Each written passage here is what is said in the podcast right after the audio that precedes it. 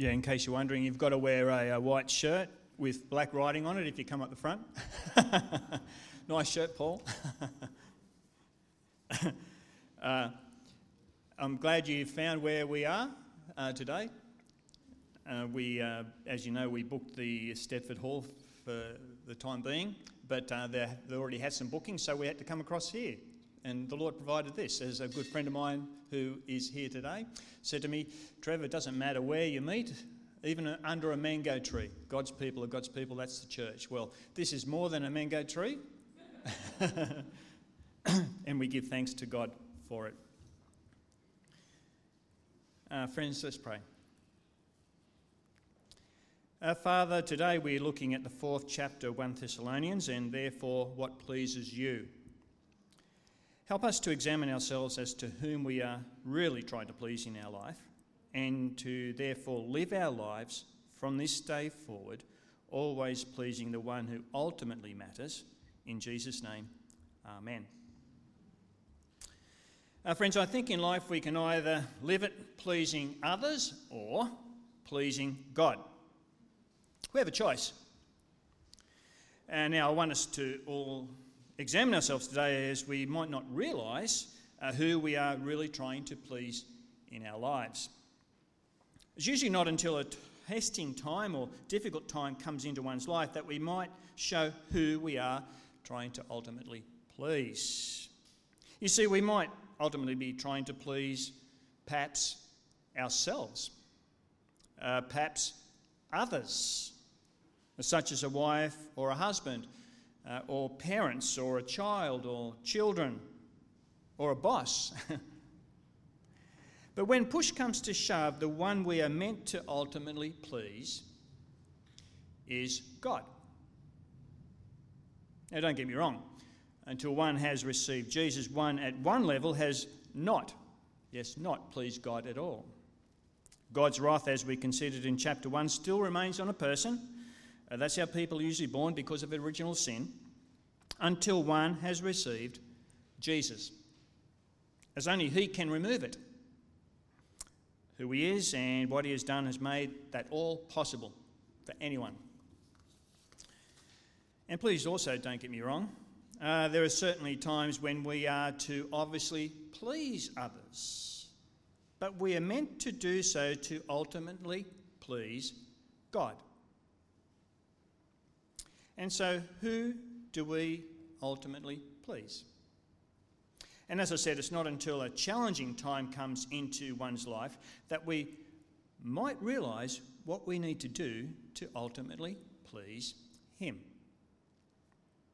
Anyway, this chapter has much to say on this particular topic. This chapter details a lifestyle that ultimately pleases God. And uh, can I say, it is getting harder and harder in society today, in the West, in Australia, to live a life pleasing to God. It is. It used to be fairly easy. Uh, you could almost go with the flow, as Australia was a, and some would say, a Christian country that is based on Christian values. But not anymore. And so it requires an effort to now go against the flow of society. An effort that only he can empower us to do. Now, the first point today is therefore very obvious. Uh, the first point is this: as hard as it might be at times, we are to please God. As hard as it might be at times, we are to please God.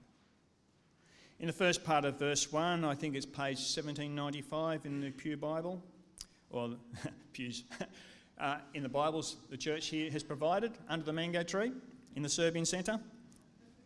Page seventeen ninety-five. Uh, as for other matters, we're told, brothers and sisters, we're told, we instructed you how to live in order to please God, as in fact you are living. Actually, in many of our Bibles today, we have an added heading, and headings have been added. So to verse numbers, paragraphs and sentences, let alone translations, uh, to help us today And the heading put here in most Bibles is Living to Please God. As an aside, uh, when one looks deeply at a passage of Scripture, I'm sure you've done this before, Howard, in your Bible translation work, and comes up with something that might be helpful for us all, it is very comforting to see that the heading confirms what you thought. Yes, as hard as it is at times, we are to please God. And when one considers uh, what life was like, or society was like in Thessalonica, it must have been very hard to live a life pleasing to God. Very hard indeed. So, is it hard today? I think so. I certainly think so. It is not just a society that one is tempted to please. It's also some inside God's holy and loving church that one is tempted to wrongly please. And to go against what they are saying, to speak out and say that is wrong, is hard. And there usually is a cost involved. Just as it's hard to resist pleasing the society in which we live. And that cultural view, and it is cultural, might be expressed through those closest to us as well. That's why I've said, as hard as it might be at times, we are to ultimately please God. Yes, it can be hard, and especially so when some are very close to you. Uh, the second point today is this, and uh, part of me cannot believe the similarities between stuff today and stuff back then. Yes, we're heading down a very similar street. Uh, we are to do so with our bodies knowing some things. We are to do so with our bodies knowing some things. So do you, uh, do I please God with our bodies?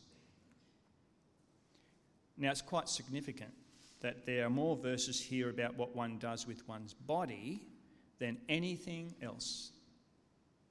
Verses three, four, five, six, seven, and eight are all about one's body. Most Bibles today even put them all in one paragraph. May I read them again? I think I certainly need to. Verse three. It is God's will that you should be sanctified, that you should avoid sexual immorality, that each of you should learn to control your own body in a way that is holy and honourable, not in passionate lust like the pagans who do not know God, and that in this matter no one should wrong or take advantage of a brother or sister. The Lord will punish all those who commit such sins, as we told you and warned you before. For God did not call us to be impure, but to live a holy life. Therefore, anyone who rejects this instruction does not reject a human being, but, as Paul rightly stressed, but God, the very God who gives you his Holy Spirit. Great words, aren't they? Mm. But to live them out, and in a society today that says something completely different, let alone elements in the so-called church that also says something completely different, makes it hard, doesn't it?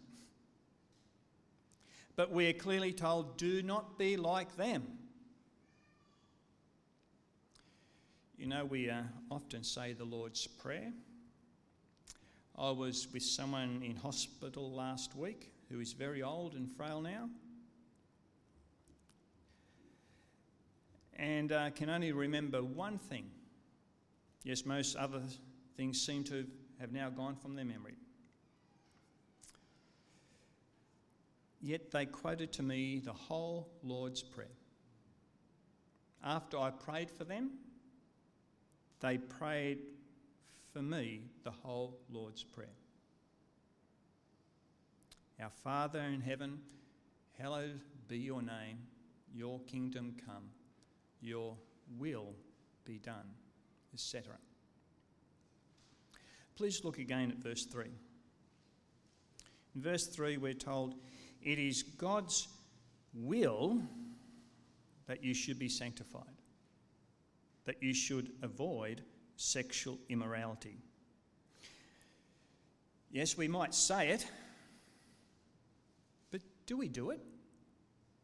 Like, we say the Lord's will be done, and one very straightforward, simple thing concerning his will is that our bodies are to be used in a sexually pure way. That is, in the, in the scriptures, his will uh, could not be any clearer.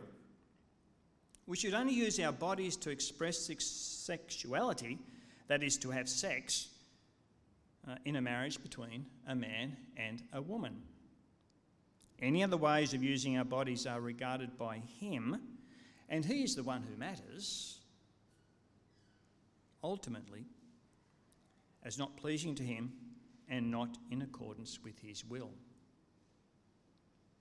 Therefore, we must, we're told, avoid things like pornography, uh, sex outside marriage between a man and a woman. Are we told in these verses not to use our bodies in passionate lust like unbelievers who do not know God? Yes, this might cause one, unfortunately, to please one's husband or wife in a way that results in a divided devotion to the Lord. Hence why the life of singleness is commended when it comes to pleasing the Lord, First Corinthians seven. But it's the Lord's will that we use our bodies in a way that is holy, and certainly not in a way that wrongs or takes advantage of our brother or sister. I assume adultery is what's being referred to here. And there are a few, uh, perhaps four, reasons here as to why we are to use our bodies in a holy, righteous or sanctified way. Uh, I find, I don't know about you, but I find the Apostle Paul very interesting at this point. Like, he could have said just one reason, such as, don't be like the world around you. Like, he could have, could have. And it is included, but he says much more than just that. As I said, I think he says four reasons as to why we are to use our bodies in a holy way. Uh, the first thing or reason we need to know is that God will punish those who use their bodies wrongly. Wow. He says in the first part of verse six, the Lord will punish all those who commit such sins, as we told you and warned you before. hmm. Judgment.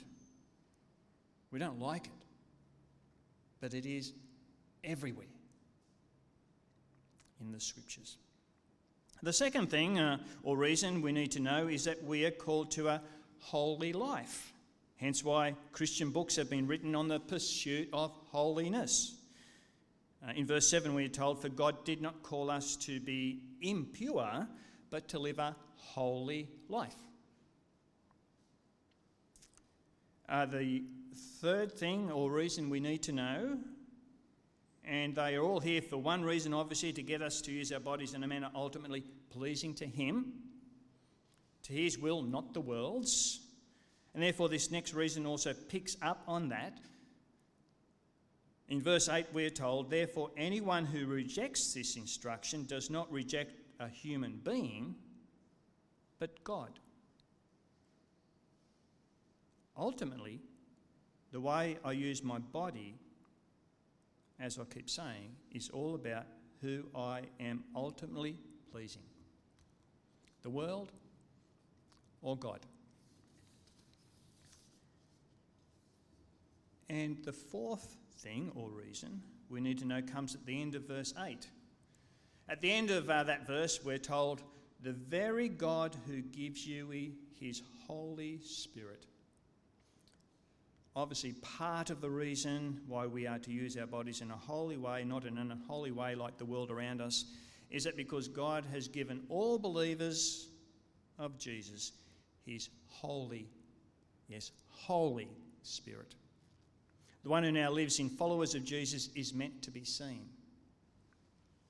This is how we were always meant to be, holy.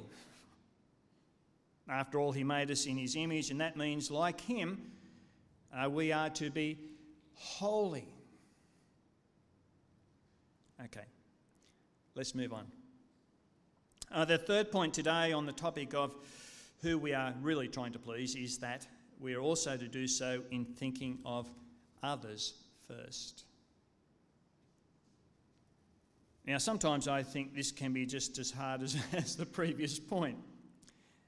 Yes, we live in a sex-saturated society, but yes, we also live in a self-saturated society. The world, despite its claims, is actually very, very unloving.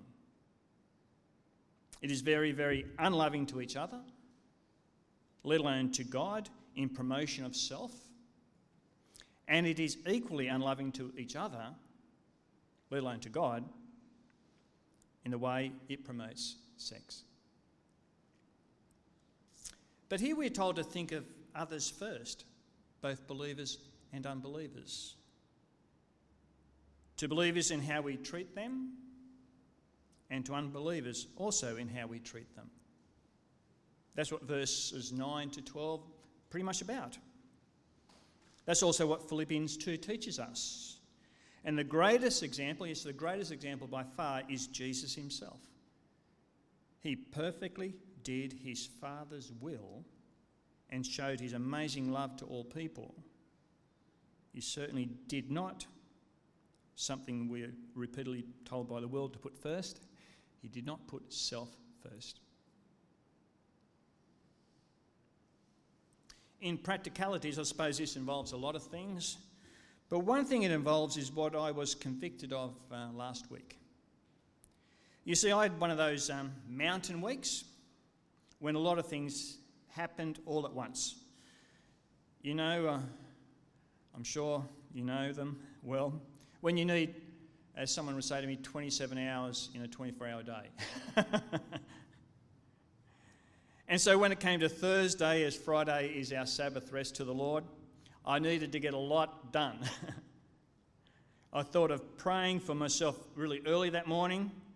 And when I say really early, that's really early for me. And getting things done as soon as possible. I'm confident you know what I mean. But as I said, I felt quite convicted by what God says here, and I therefore wanted to please him. And so I prayed first, yes, firstly for others. I prayed for Roger. Hi, Roger. Prayed for Steph. I, I didn't pray for everyone here. uh, I prayed for Scott. I prayed for you, my dear sister in Christ, Avril. I prayed for the M Y B brekkie that we had yesterday. It wasn't a great day. thirty-two blokes came. And you, we, we don't organise things very well. And then we enjoyed a, a coffee at Peter's place afterwards. And I also prayed for John. And I'm not sure if I ended up praying for myself in the end. But I... Get, guess you get the idea. That's just one way I was convicted by to lovingly put others first. But also we're told here about unbelievers and our example to them. We're not to be people who are trying to milk the world for everything. Instead, we are to live a quiet life and work and mind our own business. That's in the Bible. Are you good at that? That is, the way I put it, being a little B H P. a quiet achiever? Amazing in this context, that's the example that God is pleased with. A quiet achiever. Finally, and it's our last point today, uh, the sort of life that pleases our Lord involves the, doing these things more and more. Now, I don't know about you, but I think the church in Thessalonica is doing wonderfully. So my response to them would be simply, great stuff, keep doing it. But that's not Paul's idea. It includes that, but doesn't stop at that. Paul says, keep doing what you are doing, but do it even more so. Wow. More so? In the second half of verse one, he says, have a look in verse one, in the second half. And now we ask, uh, ask you and urge you. So he doesn't just ask. Now he asks them and urges them in the Lord Jesus, here's the reason, uh, to do this more and more. Yes, more and more. And he says the same later on. Yes, he repeats himself. So did Jesus at times. In the second half of verse ten, he says, yet we urge you, there's that word again in verse ten, yet we urge you, brothers and sisters, to do so more and more. You know, this is all about loving each other. And I mean, really loving each other. It seems that living a life that pleases our Lord involves loving each other and doing so more and more. But that makes sense, doesn't it? We might not be able to love everyone like this, but we can certainly love each other in this hall today. So may I urge you, that's what Paul does here, may I ask you and urge you to do that? And I ask and urge myself to do that too. Perhaps ask the person near you to please join you for lunch. Maybe today or next week. Uh, changing the subject, but not really changing it. Our psalm reading today is all about pleasing God. And we're told, I will praise God's name in song and glorify him with thanksgiving. Friends, may we do the first part now, that is praise God's name in song, and may we always do the second part, that is glorify him with our bodies through leading a quiet life and by our love for each other. And always do so with, what we're told here, thanksgiving. And why? Because in Jesus, and we will be remembering what he did for us soon, that is the lifestyle that pleases God. It's no wonder that the Father basically says, listen to my Son. And why? Because in him I am well pleased. Please stand and praise God's name in song.